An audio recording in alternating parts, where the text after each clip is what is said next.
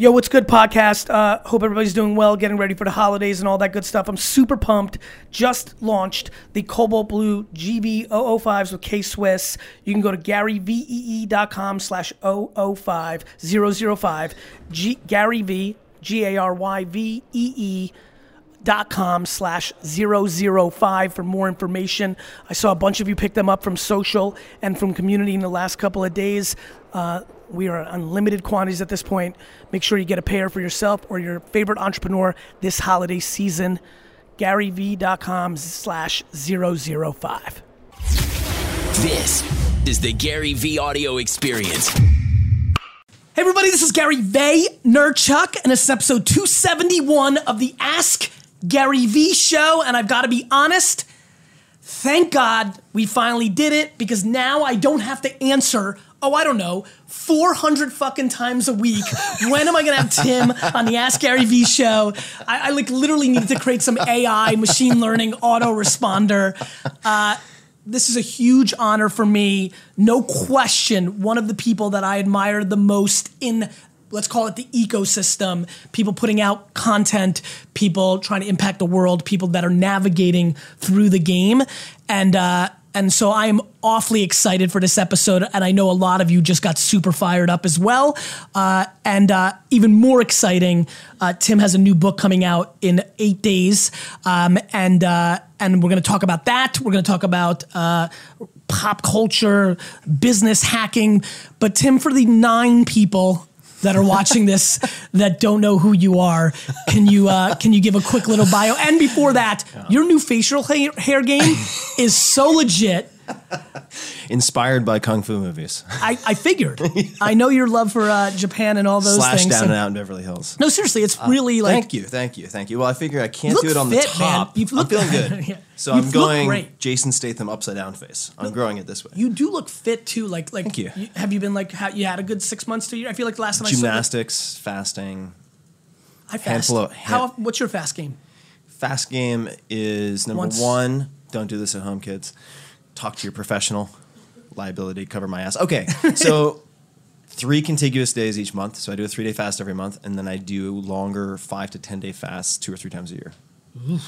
Uh, that kills my once a week. For that, well, no, but once a week. It's actually it's debatable which is of greater benefit, right? The sort of high frequency, Oh, the good news low is dose. I, th- it's so funny when you you know obviously you get brought up a lot to me, and I'm like, look, anytime I want to do something, like I intuitively do stuff. You do them for like you do like you re like look at this book like these this is he goes thick like I was saying the girth of his work is so incredible the podcast the the Those blog, are the two pull quotes right there. um, but it's so funny. Like I, I, I just fast once a week when I'm in that zone randomly because I just like the way I feel. I have no idea of the data and the science and the understanding. I know that's where your strength lies. So there is no. I'm, I'm trying to up my intuition game, but for, Are you? But yeah, yeah. So we can talk Oh, we about gotta- that. we gotta but, talk but about for that. the I'm for curious the, I thought you were going to say for the nine people who who are familiar with my work, which may Get be true. I love Depends when, on when I you're love, watching. I love when Timmy goes.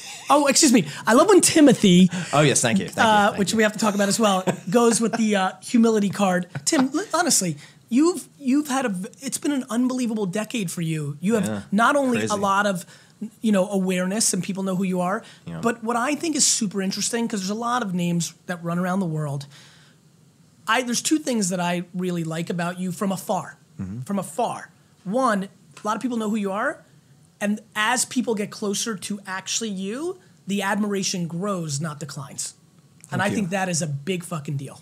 Thank you. You're welcome. Okay, so so where were we? Uh, the nine people. Oh yeah. So uh, I, I suppose was put on the map as far as most people are concerned with a book called The Four Hour Work Week, which we could certainly talk about. Had its tenth anniversary the day I stepped on the TED stage this past year, Great April twenty fourth, to talk about the darkness. So the juxtaposition was quite interesting. Uh, and then after that, wrote a number of different books with the four-hour infomercially sounding vibe, and uh, then Tools of Titans, and then Tribe of Mentors. So I've retired the four-hour jersey for the time being.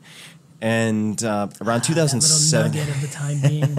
I can't wait for that 20th anniversary four hour four hour Mars while we're all gonna, Mars. you know.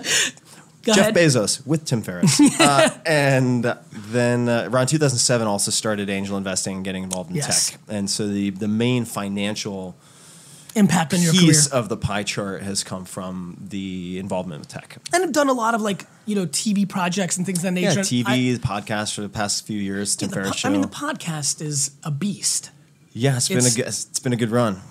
Funny to believe that it started with me getting stupidly, inappropriately drunk. Uh, out of nerves, interviewing our friend Kevin Rose. I don't know why I was so nervous. uh, but now, yeah, 300 or so episodes later, about 200 million, uh, more than 200 million downloads. Uh, yeah, it's crazy. So, You did a really good job with that. thank you. Okay, let's get let's go into this. What is the new book and what's it about? And then we'll bounce around. And don't forget, this is a call-in show. So Facebook, put in your phone numbers. This is a rare opportunity. Unlike me, who just weirdly adores interacting with people at all levels at all times. Tim, I'm not speaking for him, but he's more limited than I am. Let's I'm put it this way. more so this, monkish in my yeah, so so this is a rare opportunity. You can randomly DM me, and I might just like probably respond. You know, Tim, like it, I can't get to him. You know, and so uh, I think that this is a huge opportunity. Make sure you call in. I would I would recommend this be Tim questions. I'll get to you another time, but thrilled if we can where where wherever we cross paths. Talk to me about the new book. Yeah, so Tribe of Mentors came about. I just turned 40 not too long ago. And uh, it's been a big 12 months. It's been a heavy 12 months, too. I had a number of close friends die unexpectedly, including one of my mentors in this book actually passed away just a few weeks ago, very unexpectedly, Who's of from? complications. Terry Laughlin, who taught me how to sorry. swim. And How uh, old was Terry? 66. So he had uh, metastatic or metastasized prostate cancer and then had complications from that and a stroke. And I'm sorry. it's been uh, thank you uh, and a good opportunity for me to just take a step back and say all right let me hit pause for a period of time to try to reassess priorities look at the direction that i'm heading look at the things i'm doing or not doing how has planning or over planning or under planning helped or hurt me how am i relating to myself not just to the world? I mean all these questions started to bubble to the surface and it seemed like a good opportunity to ask a lot of questions, some of which are really tactical, some of which are more strategic, some of which are really high level life mission type goals. And uh, I asked myself the question, which I've been trying to do in the last couple of years, which is what would this look like, or what might it look like if it were easy, right? So if, if this were simple, what would the structure look like? And I journaled on it, and the answer that came back was you should just ask other people the questions that you are having trouble answering for yourself. So I reached out to about 140 people across every possible discipline, so ranging from, say, David Lynch, uh, the director, or Terry Crews, all the way to Kelly Slater, most decorated surfer of all time, to Ayaan Hirsi Ali, who's an incredible uh, writer, thinker, activist. Temple Grandin, I mean, you name it. Basically, every possible discipline and industry, artists, I reached out to all of them, people at the top of their fields, and asked them a set of 11 questions and then compiled it into this book, Tribe of Mentors, because uh, I've thought for a very long time, and this is borrowing from somebody else, advice I got when I was probably 14 or 15 Who gave which was uh, it was a it was a uh, it was an older student in a martial arts class. He was an adult, and he left a voicemail on my answering machine. Remember those? school. And uh, Uh, by the way, guys, not on your mobile device. This was a machine with physical tape. To physical tape. you have to put the tape in. Yeah. And uh, yeah, and if you ran out of tape, no more messages. uh, but his message was advice to me, which was you're the average of the five people you associate with most, which I still think physically, emotionally, financially, that's true. And I get asked all the time, well, what if I don't have five people around me that I can use to average up? And Find them. Yeah, you find them, or you can do it remotely. You can do Yeah. it virtually through audio, through video, Yeah. through books. And so, Tribe of Mentors was intended to give people 130 of the world's best to learn from. I love it. Yeah. What uh what stood out for you? So you sent this out to people. Stuff comes back. Mm-hmm. Yeah. You know some of these people really well, some people medium well, Some people not at all. some people not at Yeah, all. just DM through Twitter. Like, Love it. So what Hail were- they must have been pumped getting that DM. uh, what did you what did you kind of give me a give me one to three kind of like this person said this or I Yeah. couldn't believe how well I knew this person and the thing they said. Like give me a standout. yeah, well, I'll give you a, a few. So I'll give you I'll give you two patterns. Uh, the first would be I'd say 85 to 90% of all the people in this book, many of which I'd never had any contact with, have some type of very specific morning ritual. Uh, very often with some type of meditation or repetitive exercise, which I think serve in some cases the same purpose. Uh, so, very high percentage of people practicing transcendental meditation or vipassana meditation specifically. Then uh, another pattern, I think partially because of the question that I ask, which is, do you have a favorite failure? Or if you had to pick a failure of yours that set you up for a later success, could you tell a story? And for every huge success that you associate with someone, they have an equally devastating loss that maybe hasn't gotten as much airtime or any airtime. So showcasing those is really important just because uh, when people are going through hard times or dark times, it's very easy to look at say, the magazine covers and think that, well, Tim Ferriss has got it all figured out, or, or Gary's got it all figured out, and they never make mistakes, they never whiff a ball, and it's just, at least in my case, certainly not true. And I think it's important to showcase those.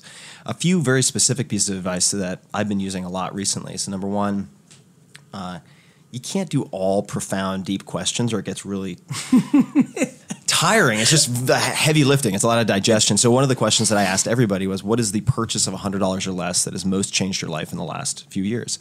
And one that came back was this supplement called Host Defense My Community. It's a combination of different mushrooms that this chef, like a big time chef, has used for immune support when she's traveling. And so I started taking that, and it's like all the usual flu season cold stuff just gone. Uh, so from just a functional day to day perspective, I'm Love you know it. right now I'm like Hustling. hustling, hitting it, and I've blocked out time, and that is that travels with me, right? So that's that's one. Another would be, and I don't know if you've ever had any interaction with uh, Kyle Maynard. Kyle Maynard's a fascinating guy. He's a, he was born a congenital quad amputee, so he has his arms end before the elbows and his legs before the knees.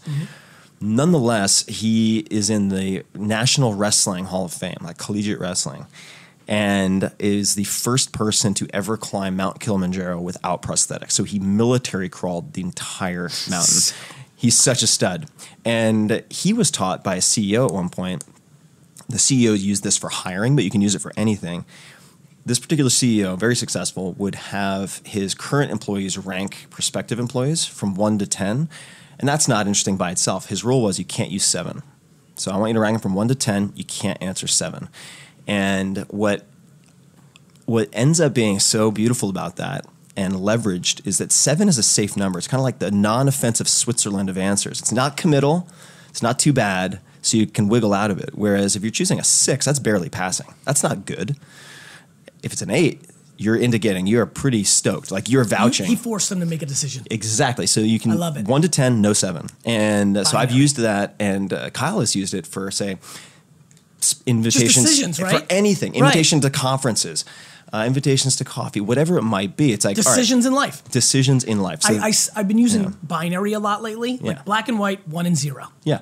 And like to me, that's the ultimate, right? Mm-hmm. It's just a yes no game.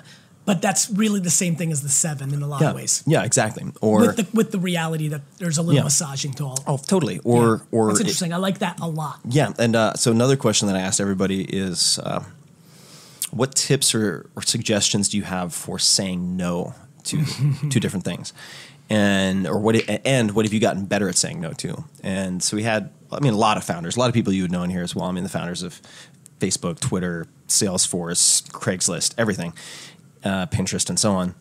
And Dustin Moskovitz, mm-hmm. co-founder of Facebook, was talking about no, and the first no being the cleanest and the easiest. So what a lot of people tend to do is they they they cross their fingers and hope something will go away, and they'll say, "Well, pay me in two months. Like I'm, I'm a little busy right now. I'm overcommitted, but maybe in three months." And then lo and behold, that, that person, move. if they know what they're doing, is they calendar it, and two months later, hello, hello, Gary, it's been two time. months. That's right. And then you end up in this vicious cycle So of he's just hunting. saying. So he's saying clean nose. He's No. providing, yeah, he's providing That's guidelines true. for clean first nose. no question in the last three years of my life, and especially even last year in running VaynerMedia, more radical candor, less honey massaging Yeah. has helped.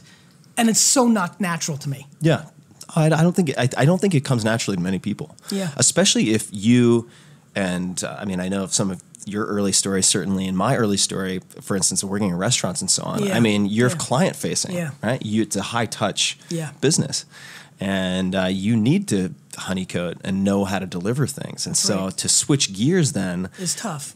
Is tough. But when you get to a certain, if you even have a small amount of success in any field, if you want to 10x that and then 10x that and then 10x that, the behaviors that got you to the first point are very rarely 100%. the behaviors that get you to And, the next. and you know what helped me?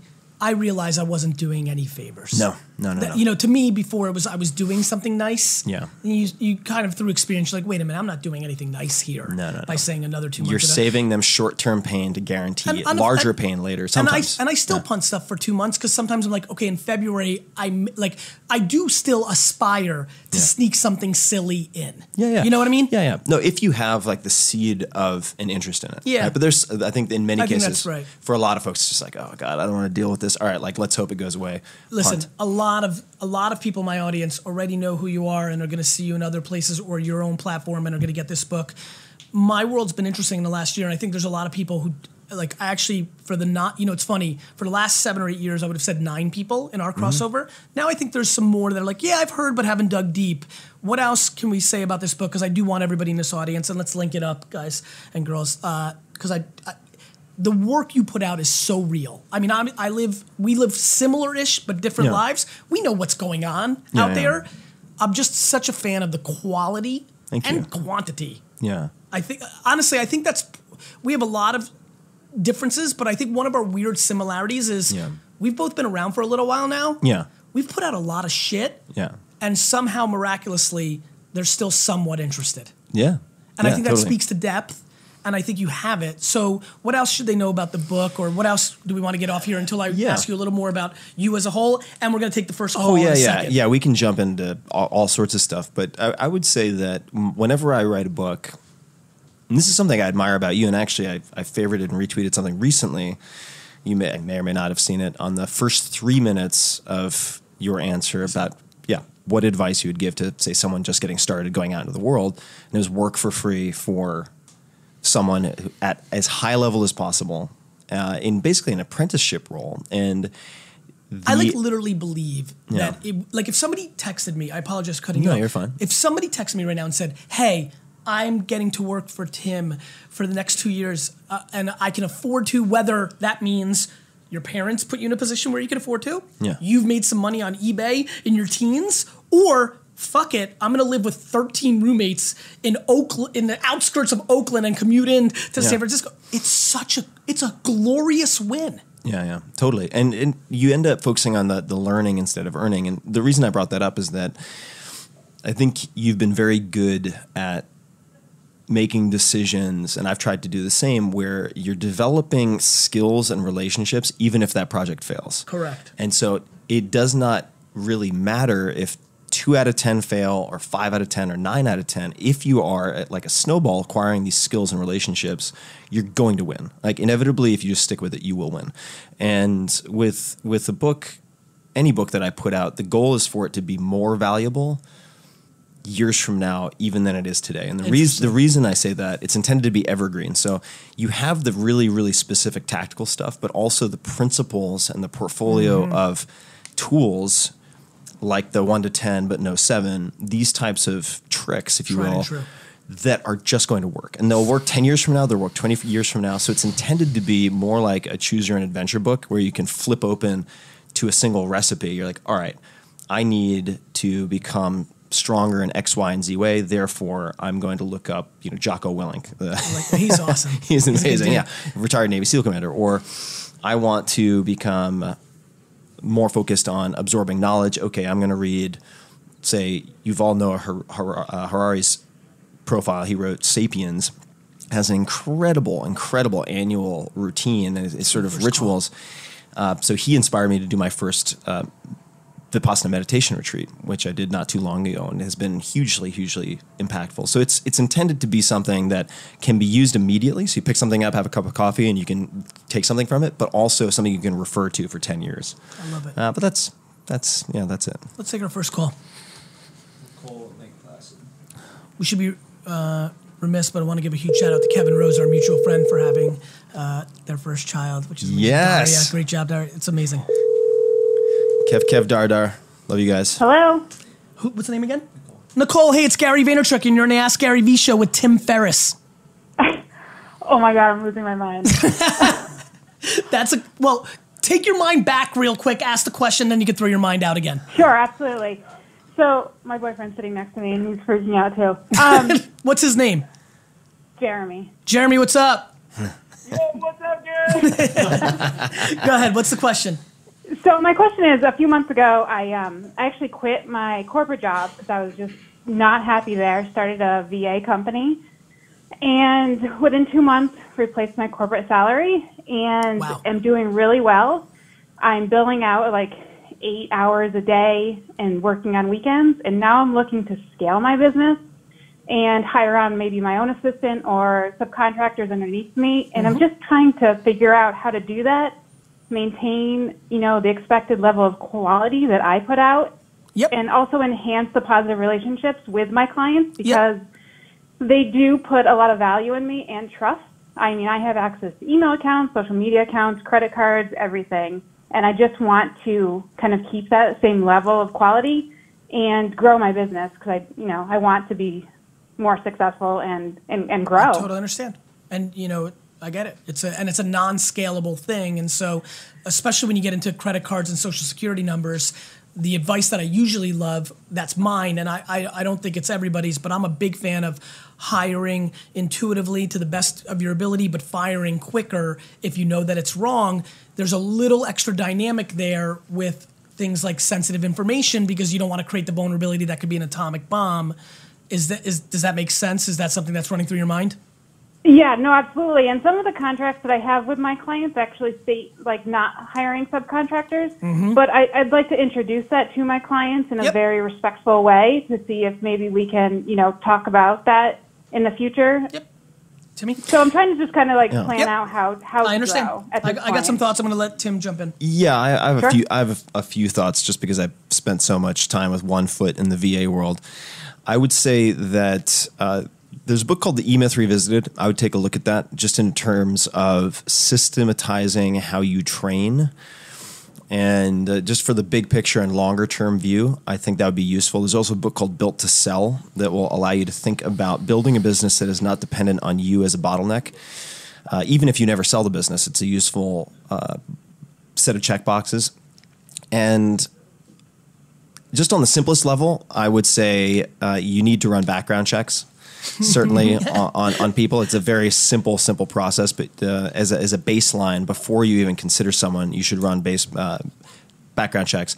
And then there, there are two components I would say for training and quality assurance to ensure that you're not doing it in a one-off fashion where you have to continually say the same thing is create various uh, documents and videos that can be used to train other people. So if you have a particular way of say parsing email, going through someone's inbox, determining what's important and what isn't, consider using a program like ScreenFlow where you can capture all of that and walk someone through in real time how you are say clearing categorizing someone's inbox and then that video can in turn be used to train 100 people ultimately if it came down to it and then last just i'll, I'll try to keep this short but No, this is a domain that you like. Yeah. built I It's mean, this is you're you're more qualified to answer here. I've so seen ahead. companies built and self-destruct uh, in this space uh, quite a few times.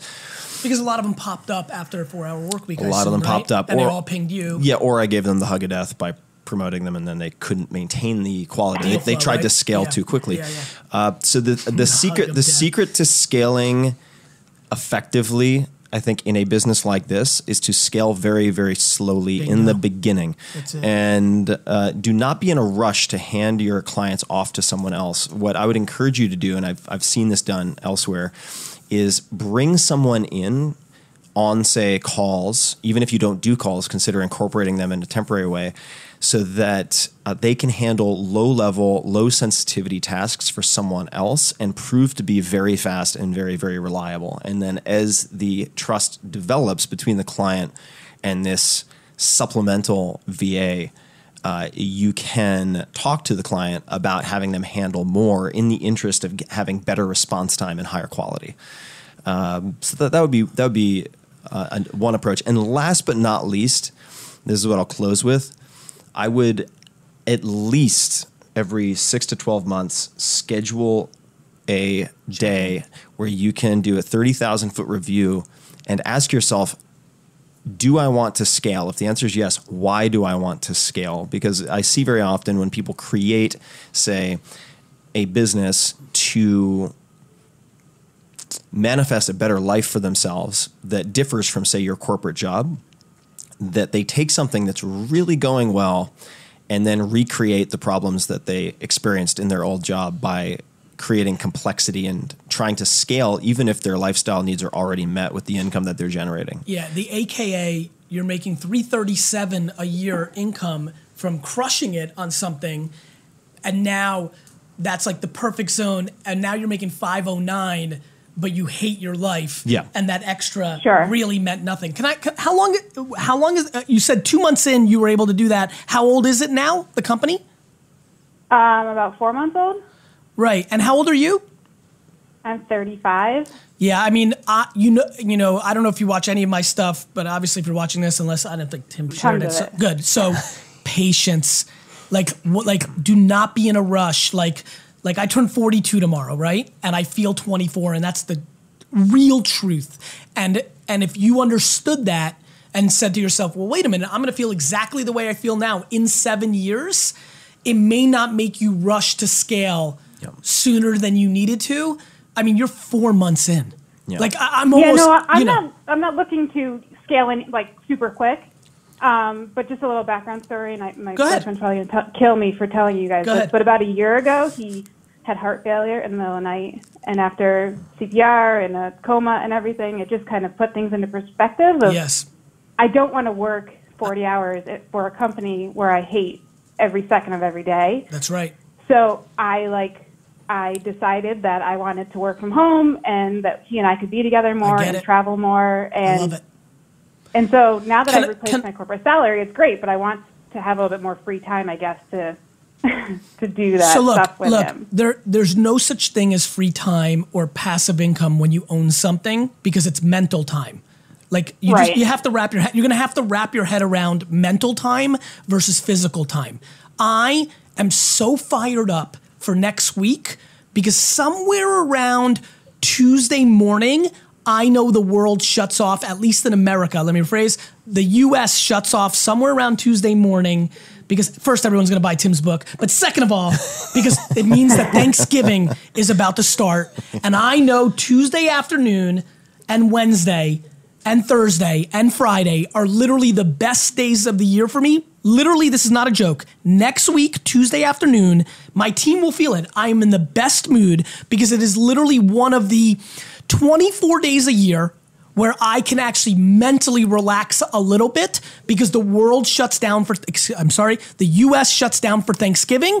That will happen again during the Christmas week. That will happen in this miraculous new one that is new in the last eight to nine days of August, which was a European thing but has now become an American thing.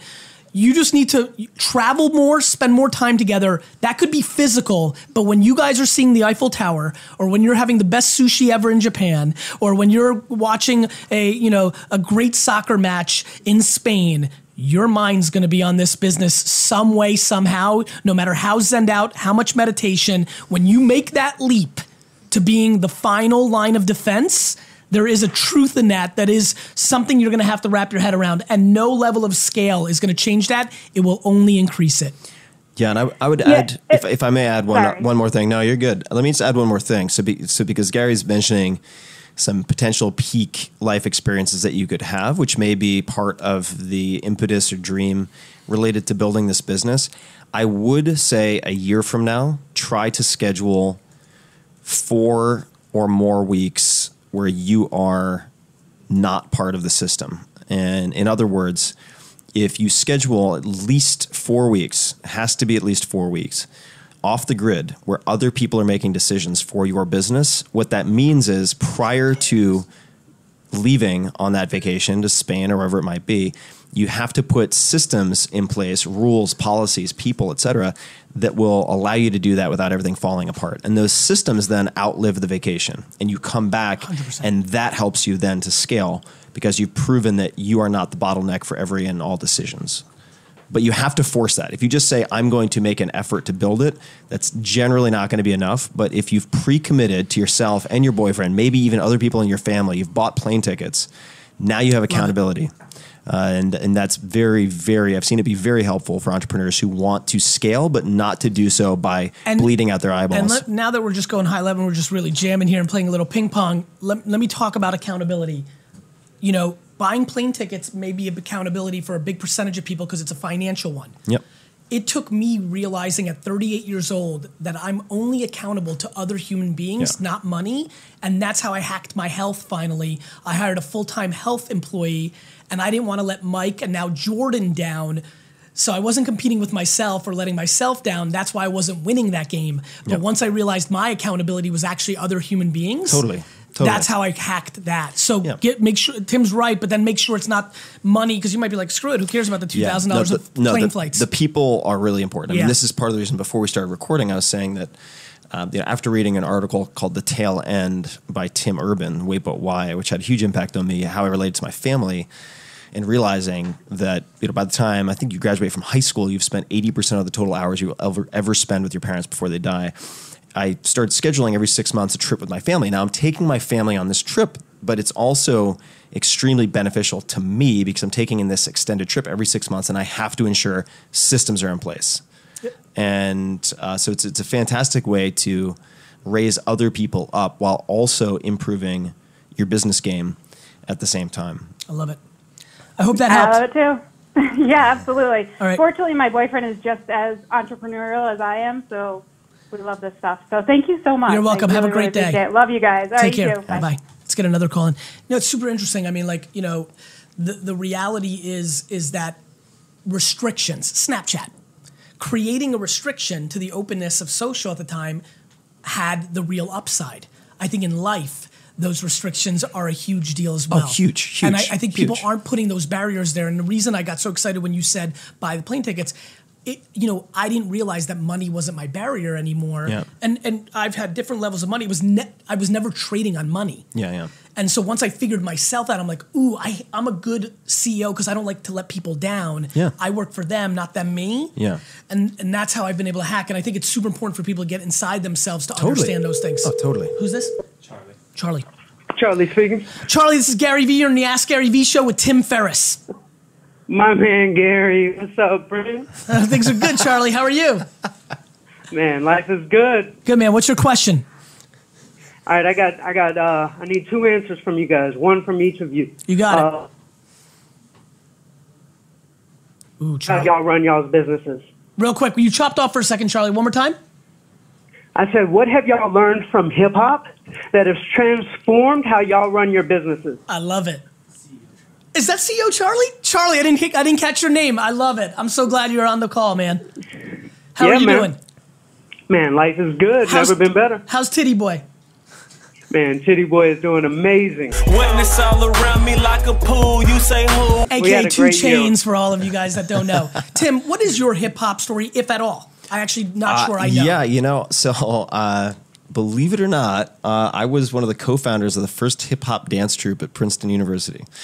I'm so excited right now. So this hip hop dance troupe, so b-boying and b-girling, uh, is is my history primarily. So I was listening to you know at the time like Eric B and Rakim and so on. course. But uh, the dance troupe, which is still going strong now, I mean more than uh, more than two decades later.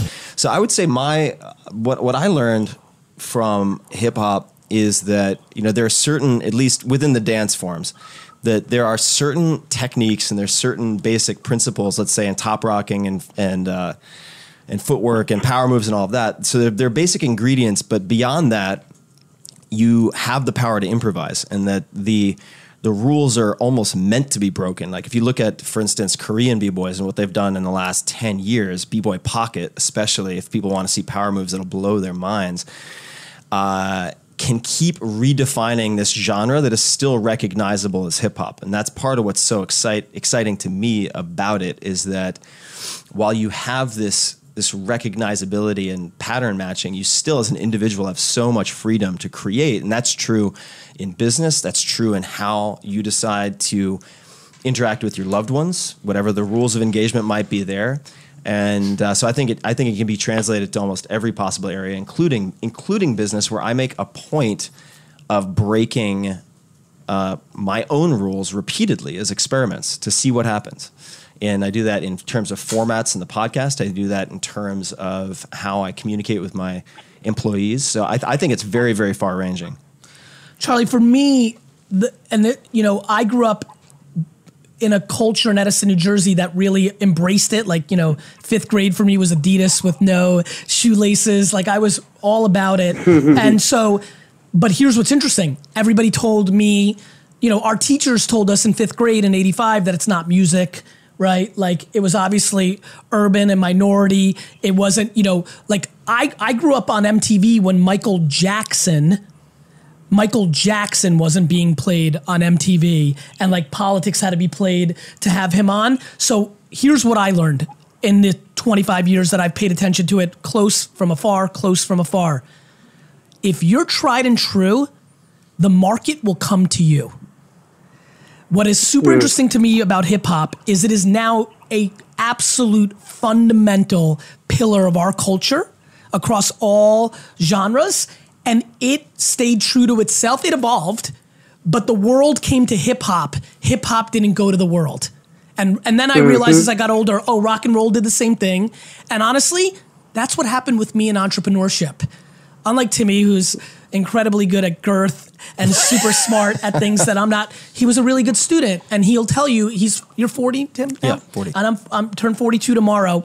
I grew, we grew up in an era, Charlie, that a lot of these kids are not growing up in, which was entrepreneurship wasn't a thing. No. You were judged mm-hmm. by, I went to Mount Ida College, Tim went to Princeton, and that was the judge and the jury when we were 18, 19. Tim was a winner, I was a loser. And, and then to watch Tim break out of the model of what every Princeton kid did, went a very different path, and a lot of cynicism, I'm sure, from the bankers and all the other people oh, yeah. that he went to class with. And I'm sure there was plenty of jokes and, and cynicism behind his back. And now all of those people who are watching right now would a hell of a lot be more excited to be this path than the alternative.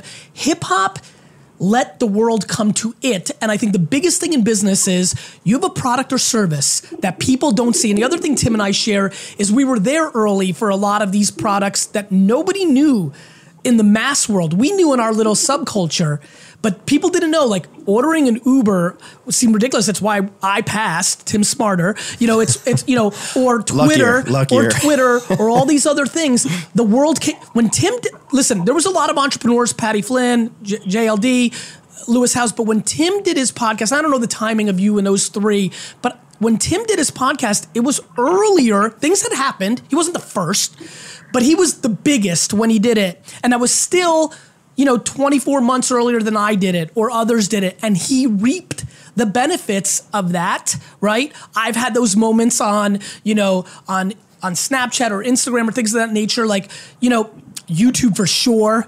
By the way, fun fact, there's another video with Tim and I. We're much younger. We're drinking yeah. wine and it's like eight years old. We may have to slice that into the Yeah. post production. I had more hair. Yeah, me too. And so, um, you know, I think I think that um, uh, t- Charlie, my answer is if you believe in your thing, stick with it, and the world will come to you. If you're passionate about cricket protein. This is not a joke, by the way. Now, this is actually something I think is going to work out. If you're passionate about cricket protein, bet the farm on it because if you see it and you understand why you see it, it's going to be a lot of fun in nine years when we're all eating it and you were mm-hmm. there, not because it's not selling right now. Most of the things that have brought good to Tim and I, because I can definitely speak for myself and I've watched from afar and sometimes close with Tim. People weren't super sure about at the time. We're playing on being historically correct. Hip hop was historically correct. Yeah. That's right. Appreciate it, That's Charlie. right. Keep hustling, man. I'm impressed with you. I also love your health transformation, which has been epic. Thank you, Gary. You're welcome, brother. I'll talk to you soon. All right.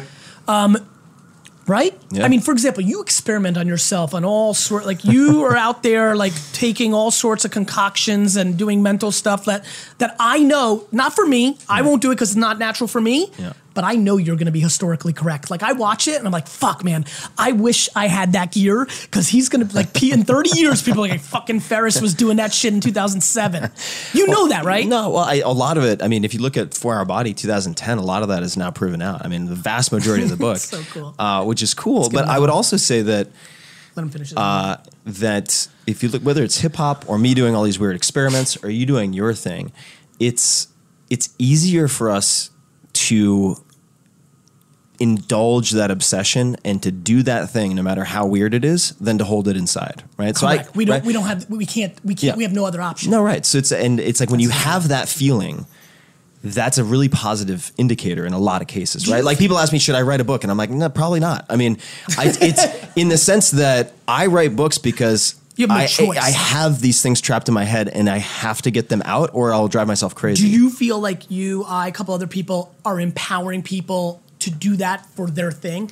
I think so. Do you so. feel like you're a motivator to others to go tried and true because you're so deeply tried and true to your thing? I hope so because I, do you spot, do you like that idea, or is it, or is that doesn't come to your mind? I, I like the idea of showing people both the successes and the failures so they can see net net that it's actually low risk. If that That's makes right. sense. Like Yes, like net I net. If you're if you're developing skills and relationships and that's how you choose your projects and you're not trying to appeal to the entire world. You're trying to find your 1,000 true fans who are just as crazy about cricket protein or whatever it might be as you are. Over time, you will make mistakes. You will have what people perceive as failures, but over time, you will win. It's, just, it's almost inevitability. And so, if, if I can showcase that for people, where they're like, oh, I saw Tim Ferriss publicly faceplant when he did A, B, and C and television. That didn't work out. I saw him try this new thing with this one book. That didn't work out. But still, like in between, he had this huge success and this huge You talking about success. the Amazon thing? yeah. no, really. I mean, yeah, like, yeah. listen. I mean, like, uh, like, I mean, ninety percent of the stuff we do doesn't work. When Sid and I are supposed to have an international domination tour in 2017 of all my content being transcribed all over the place. He texted me three days ago. He's like, "Really hope that we can get focused on the international tour." It's fucking November. like, like you know, like Yeah. we're we're losing all the time. Yeah. And it doesn't matter. Like if you get a few things right, you can screw up almost everything else. And One thing right sometimes. yeah, sometimes right? one thing right. And if it's big enough. Yeah, for sure. And I think that um, you know, for that reason, uh, I don't. Somebody asked me not too long ago if I if I viewed myself as a role model. I wouldn't use that. I think I don't want people to try to be me, but if they can take lessons from watching my public successes and failures, and that gives them the courage to try something because they've now realized that it's in fact very low risk or reversible. go there, Tim, Great. self-esteem. Yeah. Something I've been talking about a lot over Yeah. the last 18 months, more than ever before. Why do you think you had it? Mom, dad, environment, something I don't know. I, I don't know. I'm asking. I don't know. So so this but, is but you have it. You're talking right now, Yeah. and I'm like, I connect with it tremendously because Yeah. it is the drug. Yeah. It is the one that, like, you're right. Like, let me ask you. I'm going to ask a bunch of things because I'm going to get Yeah, yeah. out here. Do you like the failures more than the successes? no. Okay, I do. Yeah, yeah. Are you I- eating I- chocolate? I, I think what is that? It looks delicious. um, sorry. Uh, arms I, reach. I Keep- promised I was keep- going. keep I could feel that I was. reach. I felt that I was going ADD. Yeah, I knew- I could- it's like a you- bloodhound. I, I knew I could feel the chemicals in my head. I'm like, I'm about to get radical. I'm about to get random because I've been staying very calm for very long. I've been trying to keep this vibe, and I'm like, Yeah. I'm about to fucking explode. So, so real quick, but real quick, like, Yeah. uh, so I really do, and I'm not kidding. I mean, look. Yeah. Let me phrase. Maybe I just like them the same. I definitely am not Yeah. scared of them, and I definitely like them a lot more than I think a lot of Yeah. people. Why do you have self esteem? Do you think, from your standpoint? Yeah, so let me answer a few different things. Uh, not necessarily in, in that order, but I would say so. I I hate, I greatly dislike failure. Uh, I love being underestimated. Mm. So if someone says, "Oh, Tim Ferriss is trying X," he's never. That's never going to work. I'm like, great. Then it's nothing but Oh, upside. I love it's it. already assumed that it's going to be a worst case scenario. It's I have nothing but upside. I love that. Uh, ha- as your brand has grown, as your successes have grown, do you do you like trying to do new things because you're trying to scratch that itch? In part, definitely. Yeah, me too. Yeah, because if I'm doing the same thing, then it's like it's kind of like being Serena Williams. It's like, oh yeah, no, like if you don't win Wimbledon, we will be No, no, the disappointed. Grand Slam. Yeah, like you have to win everything because we expect you to, or we're going to be It's so disappointed. ridiculous. My God, Yeah, what that's a, well, that's terrible. Yeah. uh, but on the self-esteem bit, I'm going to answer, give you an answer that might surprise you. Uh, so I have spent for a host of reasons that I don't necessarily want to get into right now, but some some really like dark, bad stuff when I was a kid. That uh, I spent the most, the vast majority of my life disliking myself, Okay. and uh, that's something that I've tried to, I've realized is not an optional piece of the puzzle. Like you cannot love other people fully if you just tolerate yourself. 100%. And so, if not for yourself, for other people, your family, your loved ones, you have to reconcile bits and pieces inside of you. And uh, the reason I say that is the, I think the, what I could attribute my successes to is more the fact that I was confident I could train myself to absorb or tolerate very high levels of pain to outwork other people to win in sports like wrestling, which is all pain, right?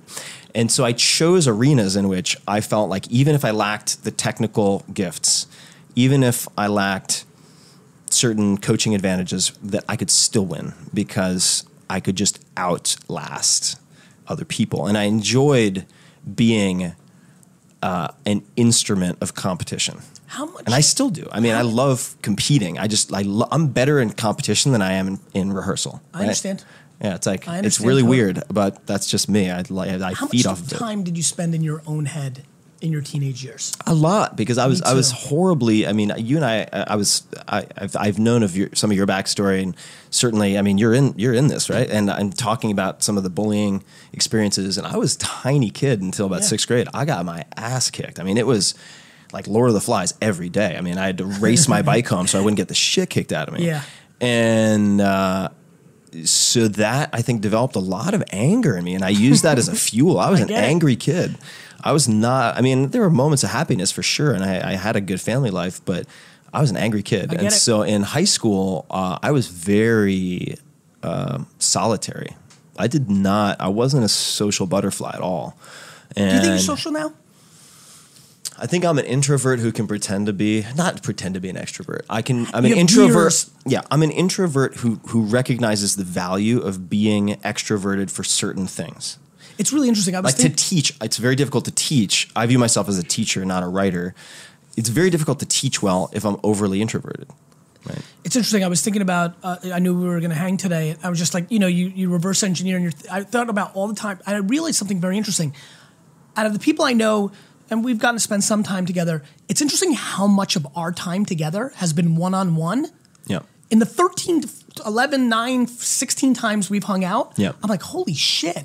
Yeah. Why is 75% of that time in that coffee shop in San Yeah. Francisco on the grassy knoll at South by Oh, yeah, Southwest? Like, I was like, wow, we, you know, it was interesting to me. And I, I, it just made me think a little bit about that. Yeah, I don't do I don't do terribly well in groups. I not I- shouldn't say that. I don't do well in big groups. Uh, but if if I, for instance, if I do a book signing, I need two or three days to recover from that. It's it's so depleting for me because I want to I want to be on. It's not like oh great, Oh, yeah. nice to meet you, goodbye. Yeah. Like You're I'm, in it. I'm so in it. I mean, I'm looking Yeah. through somebody, like into them, not just at them. Yeah, I get it.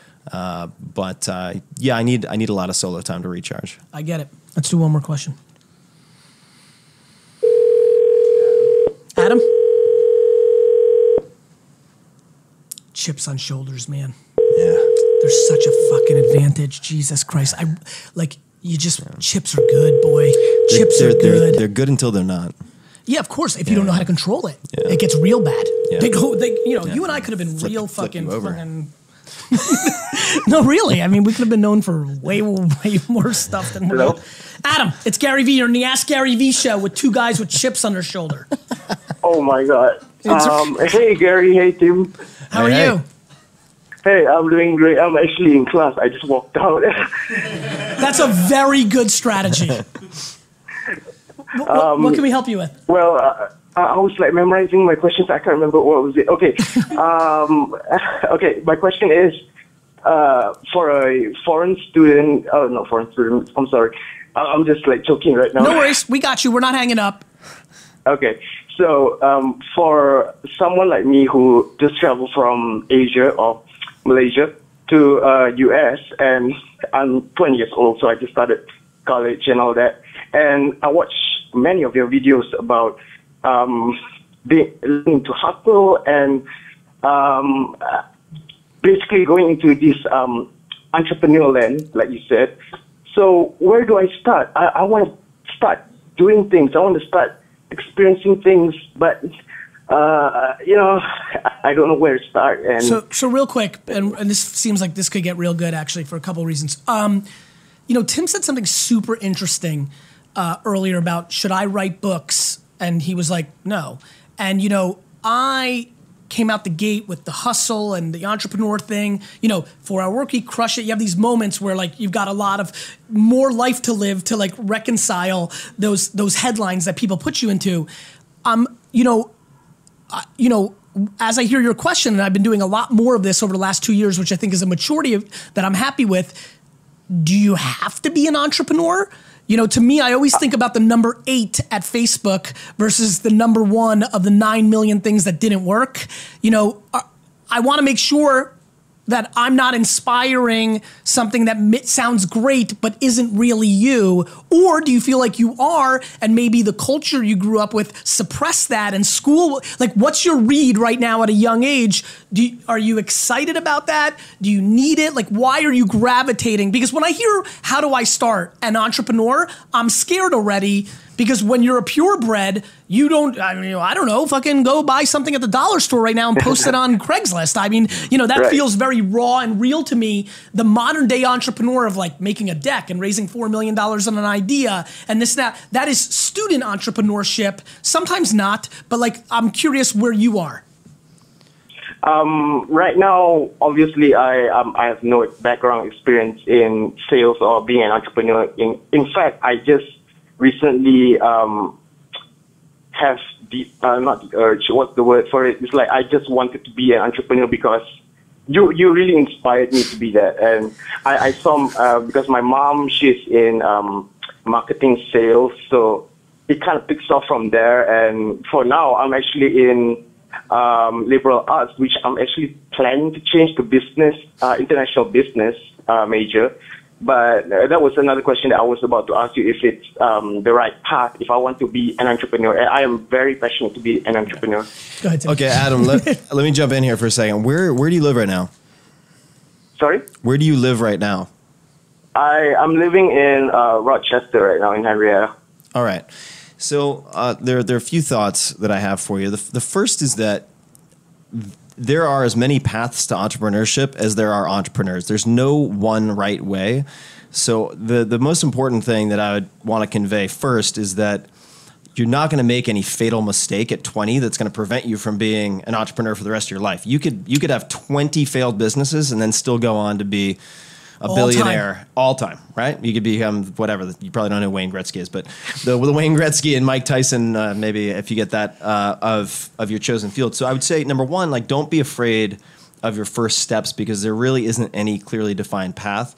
My recommendation at 20 would be to not try to memorize the entire playbook and start from scratch. What I would potentially consider is finding a small, fast growing company nearby mm-hmm. and either interning or volunteering or doing something that allows you to be in any room with people who are negotiating and deal making.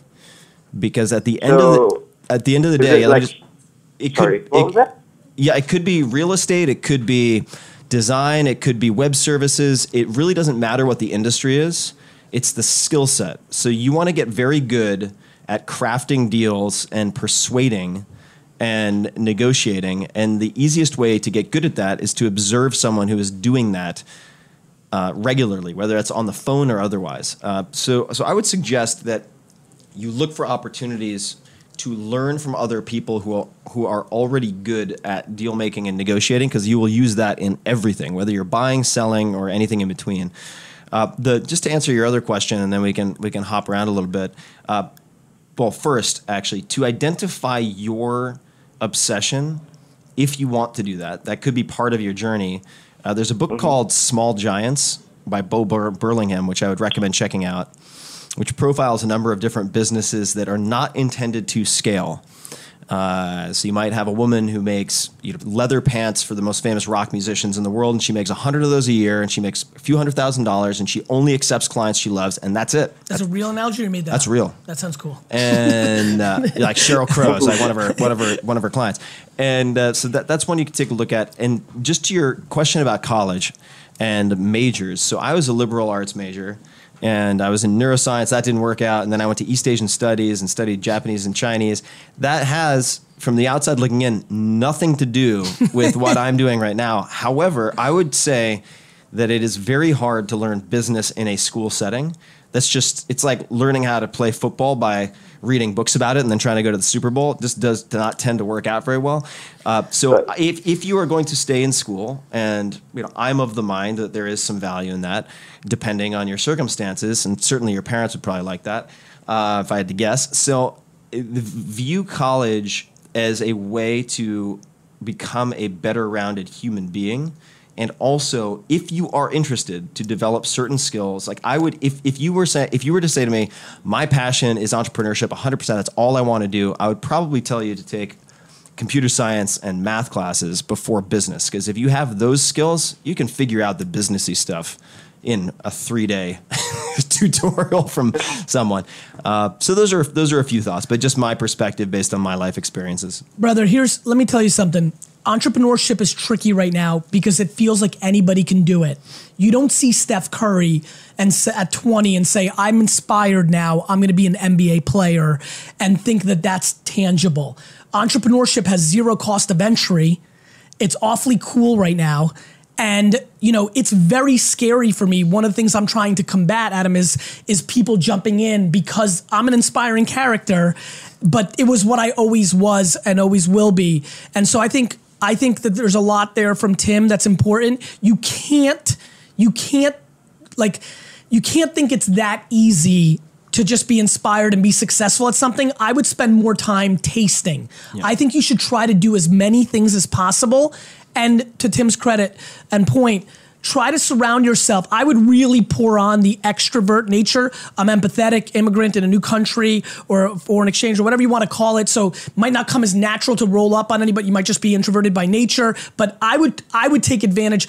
Well-rounded person in college. I get it. I know that's a narrative. To me, it's just take advantage of a captive group of people in the same place and try to meet as many people as possible. Entrepreneurship is hard. Being a successful entrepreneur is stunningly rare. Yeah. Way more than people think, Adam. So I think patience also, 20 years old. I mean, like to Tim's point, the next 10 years you can taste fail. It's why I'm pushing people to get closer to big time mentors because what you will siphon out of them is going to be so much more ROI positive. Don't put pressure on yourself to thinking it's either school or entrepreneurship. There are so many twists and turns. Yeah, there's there's there's there is a lot on the spectrum, which is you know Gary, you and I, I think see this a lot in our respective audiences, which people where people make a false dichotomy out of full time employment or full time entrepreneurship. That's it. That's the, it. and no, there's actually a spectrum in between. So as a student, for instance, one thing that I did when I was in college, which you might consider, is becoming a st- a part or beginning a student club or a student union of Love some that. type. Love that. So that you have to sell membership. You have to actually that. take notes, keep track of records, right? So if there's some, it Right. doesn't matter what it is. Like if you are, say, the graphics editor of Love that. the school newspaper, you're going to have to learn how to deal with deadlines. You're going to have to learn how to maybe interact with ad sales because so and so is buying a two page spread. And now you have to integrate and reflow the entire design of the magazine. These are all experiences that mimic the real world, uh, meaning non school world. So I would encourage you to learn on someone else's dime, right? At school, you, you aren't necessarily paying a lot for your mistakes, which relates also to my recommendation to maybe work with a within a smaller company where you have the opportunity to observe a really good deal maker where you can make mistakes and someone else is paying for that education. Adam, do me a favor also. Buy something Yep. on Craigslist or eBay or a store and resell it on the internet. Figure it out. I, I just go through the exercise. The exercise of buying something and selling it for a profit is an incredible, incredible indicator and and exposes a lot in the game because it's always some level of buying and selling. Um, just do that. It's a very easy, fun or not fun venture, and it will be quite telling in the success or non-success you have if you do it a couple of times. I'll give one more. Go ahead. Which is actually, um, so Adam, I don't know you, but I've spent a good amount of time in Singapore and Malaysia. Uh, so another Mhm. exercise I would suggest, because entrepreneurship, if you choose to take that route, is full of uncertainty, and uh, what I would suggest, and also uh, nervousness in many cases. So when you when you go out to get a cup of coffee or tea or whatever it is, and this is borrowed from a friend of mine named Noah Kagan, ask for ten percent off. So like for the next ten coffees that you get, That's each time you get to the head of the line. I don't care if it's Starbucks. It doesn't matter if they say yes or not. But ask for a ten percent discount. You can't say you're doing an experiment. You can't say that Tim Ferriss told you so. You just have to ask for ten percent off and just sit there and wait for them to respond. Did you do this, Tim? yeah. And what were the conversions? Uh, well, it makes you more comfortable with discomfort, and you also realize the downside is so limited. The limited, the, the downside respect is you just I respect the macro amazingness. No, no, no. What were the conversions? oh the many- conversions. Yeah, how'd you do? Oh, the conversions are surprisingly high. Well, I mean, yeah, like seventy percent. Seven of the ten people at a Starbucks or Peet's Coffee or some random place were like, "Okay, sir." Yeah, or or they're just like so stunned that they're like, "Wait, this is Starbucks," and I'm like, "I know." I would still And? love. I would really appreciate ten percent off, and like half the time, there's like. okay, okay, guy. Sure, yeah. I don't like I don't I don't want to fight this fight right now. So okay, fine, ten percent off. Yeah, knock yourself out. I love it. Adam, try some of those things. Get back to us, okay? All right. Thank you very much. Good luck. Good luck. What else, Timmy? As we're wrapping up, What else? What else is going Any- on in your world? anything Like, what's how are your startups? Your investment? Are you still investing? I haven't I haven't really done any investment for about two years. Yeah, me neither. Yeah, yeah. I've been out for I've about stepped out. Me too. Yeah, no, it's it's. You just think it's overpriced. It's hard to pick the winners as much. Yeah, too much supply and demand Too issues. much, Yeah. too much supply in terms of cash, and uh, too much. This is going to sound like a crotchety old man, but maybe that's me. Um, just a, a lot of also entitlement. Like if my startup isn't valued at you know pre-money 30 million because I had an Yeah. idea while I was taking a dump 10 Yeah. minutes ago, then Yeah. I'm insulted. It's like, no, no, no, you have to earn that. Uh, and so I like to wait. I mean, uh, things go in cycles. I, I I will definitely be investing again, but I'll wait until there's blood in the streets. What about voice? That seems to me like the closest thing to social I've seen in a long time. I'm going to probably invest in that space. The Yeah. platform building on top of Alexa Yeah. and Google Home. I'm real bullish on it. Oh, I think I think it's going to be a super active space. I think it's probably also going to be a very crowded space. Yeah. Uh, just like say uh, blockchain and AI uh, and- yeah AI and Yeah, all of that. all so it- the when you move into a crowded space, you just have to make sure that you have an informational or analytical advantage so that you can pick reasonably intelligently. And at this point in time, I'm allocating my brain space to you know more of the writing and the podcast and so on, so that I don't have I think a re- I don't have enough bandwidth to do a financially responsible job. I love I would just be spraying and praying, or being like, "Oh, my ten friends are in. Okay, I fine." it. Yeah, I mean, we did a lot of that back in which I don't want to do because all of my friends who have funds have too much money, so they're they're spending more money than I should it. as an individual. So I, I would say. Uh, uh, you just, just maybe to, as an overlay on everything we've been talking about, that a lot of folks look at me and some people assume that I'm a risk taker. Oh, he loves risk. He loves taking no risk, no reward, and all this. I am so focused on risk mitigation at all Me too. times. You know, and Me too. And uh, because Look what you, I did in the height of everything Yeah, when yeah. we were living it. I decided to build a client service business. no, really. No, I get it. but I think that's in part because you and I have had so much practice capping the downside and Mm-hmm. like walking through that rehearsal. Like, all right, can I can I actually stomach and handle the worst case scenario? If so, all right, I'll cap my downside, and then eventually the upside will take care of itself. And you know, like you shared. Uh, in in uh, tribe mentors, this is another one I think about a lot, which is when you feel overwhelmed or unfocused. You know, what do you think? What do you do, or what do you think about? And your answer was, uh, you know, if you're going through something very difficult, you imagine your family dying in a terrible accident, and it puts it in perspective. It's like there are problems that we put in quotation marks and we make a big deal out of on a day to day basis, and then there are tragedies and crises and real Period. dark Real things stuff. that can happen. And when you put it in perspective, you're like, oh yeah, like Right. whatever. Getting my my coffee Lost 20 that- minutes yeah. late and it's cold, maybe not a big deal. Like maybe that should not occupy Or any like of my mind. Big lost a huge account. Yeah, lots lost of a huge account. dollars. Yeah, and uh, you know one thing that came up again and again when I was talking to these uh, various mentors in different fields is the idea that sometimes you you- sometimes you need life to save you from what you want, to give you what you need. So sometimes losing that account, you look back five years later and you're like, best thing that ever The happened. best.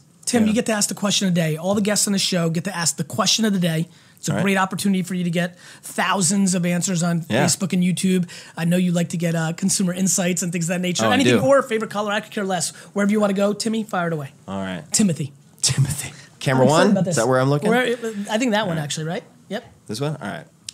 Uh, question of the day is what failure or disaster, or so it seemed at the time, actually was a blessing in disguise and set you up for later success? I love it. Tim, you said something earlier about um, you know you've got to be right to be able to you know do the right thing by others. Yeah. uh, you know, it was interesting, and you know this. This is a we have we have a, an interesting, great long relationship. But I really wanted to use this medium to publicly apologize to you. This is something I've done to you personally a lot of times. Yeah. I am so thankful for the life that I live. I am such a happy man because I really like have crazy good intent and have been able to execute it a bunch. Um, this is something nobody knows here. I'm excited for everybody. I'm Tyler and people that know who I am, and you, I know you know who I am. But I wanted to do it because I thought it was important for me because I want you to know how much it means to me because I've done it a bunch of times personally. Early in my career, I was giving a speech at uh, Blogs with Balls. just funny. So, and I, I think I got overzealous. I, I did get overzealous, and I was talking about hard work and hustle. And in it, I said, fuck four hour work weeks. You got to work your ass off. And the level of intent was extremely low. Um, but in reality, it was just not the right thing to do, especially because out of all the people I know on earth, the thought that I haven't offended or hurt or even did anything slightly wrong to millions of people that I have no respect for or compassion for or or desire for friendship or how I feel about them. The thought that that happened and um, I just want you to know because I know I've said it a bunch of times, you know, privately, but in in my everlasting quest t- for you to know how deeply I'm hurt that I could have done anything that hurt you or miffed you in any certain way, I wanted to put it super out there into the universe and never let there be any confusion. I admire you tremendously. I've really enjoyed our friendship through the years, and that is when I do die, that is something that will still run through my mind. I've I've lived it pretty good. I've lived it pretty good and have all the right intents. I hated that that happened. I hate that that happened, and I want you to know on this big of a stage, or at least my little micro big stage, uh, that I mean it with every ounce of my soul. Thank you, Gary. Accepted. I know you do. We've we've we've talked about it. Pers- we've talked about it personally. So But it mean, I- I- you mean a lot that to me, means a man. lot, so like thank you. honestly, like now that like as I continue to get older, there's not that many people doing it. yeah, You know, yeah, totally. you know the the the level of I get put into a lot of wor- a, a lot of people use my name and associate it with other names, and I have no interest. But every time people are like, oh, and you know, when on Twitter or in real life, when people are like, oh, I like Tim and Gary, and every time I'm associated with your name, it means a lot to me. Thank you, Gary. You're welcome, brother. Yeah, man. I love you. Many Good luck with the adventures book. ahead. A hundred percent. Yeah. Really appreciate you. Tim Ferriss, everyone. Thanks, guys, for listening. Please, please, please share the podcast and make sure you've subscribed because a bunch of you aren't subscribed. And more importantly, a bunch of you listen every day and haven't told your friends it's the best podcast in the world. I'm watching. Have a great day.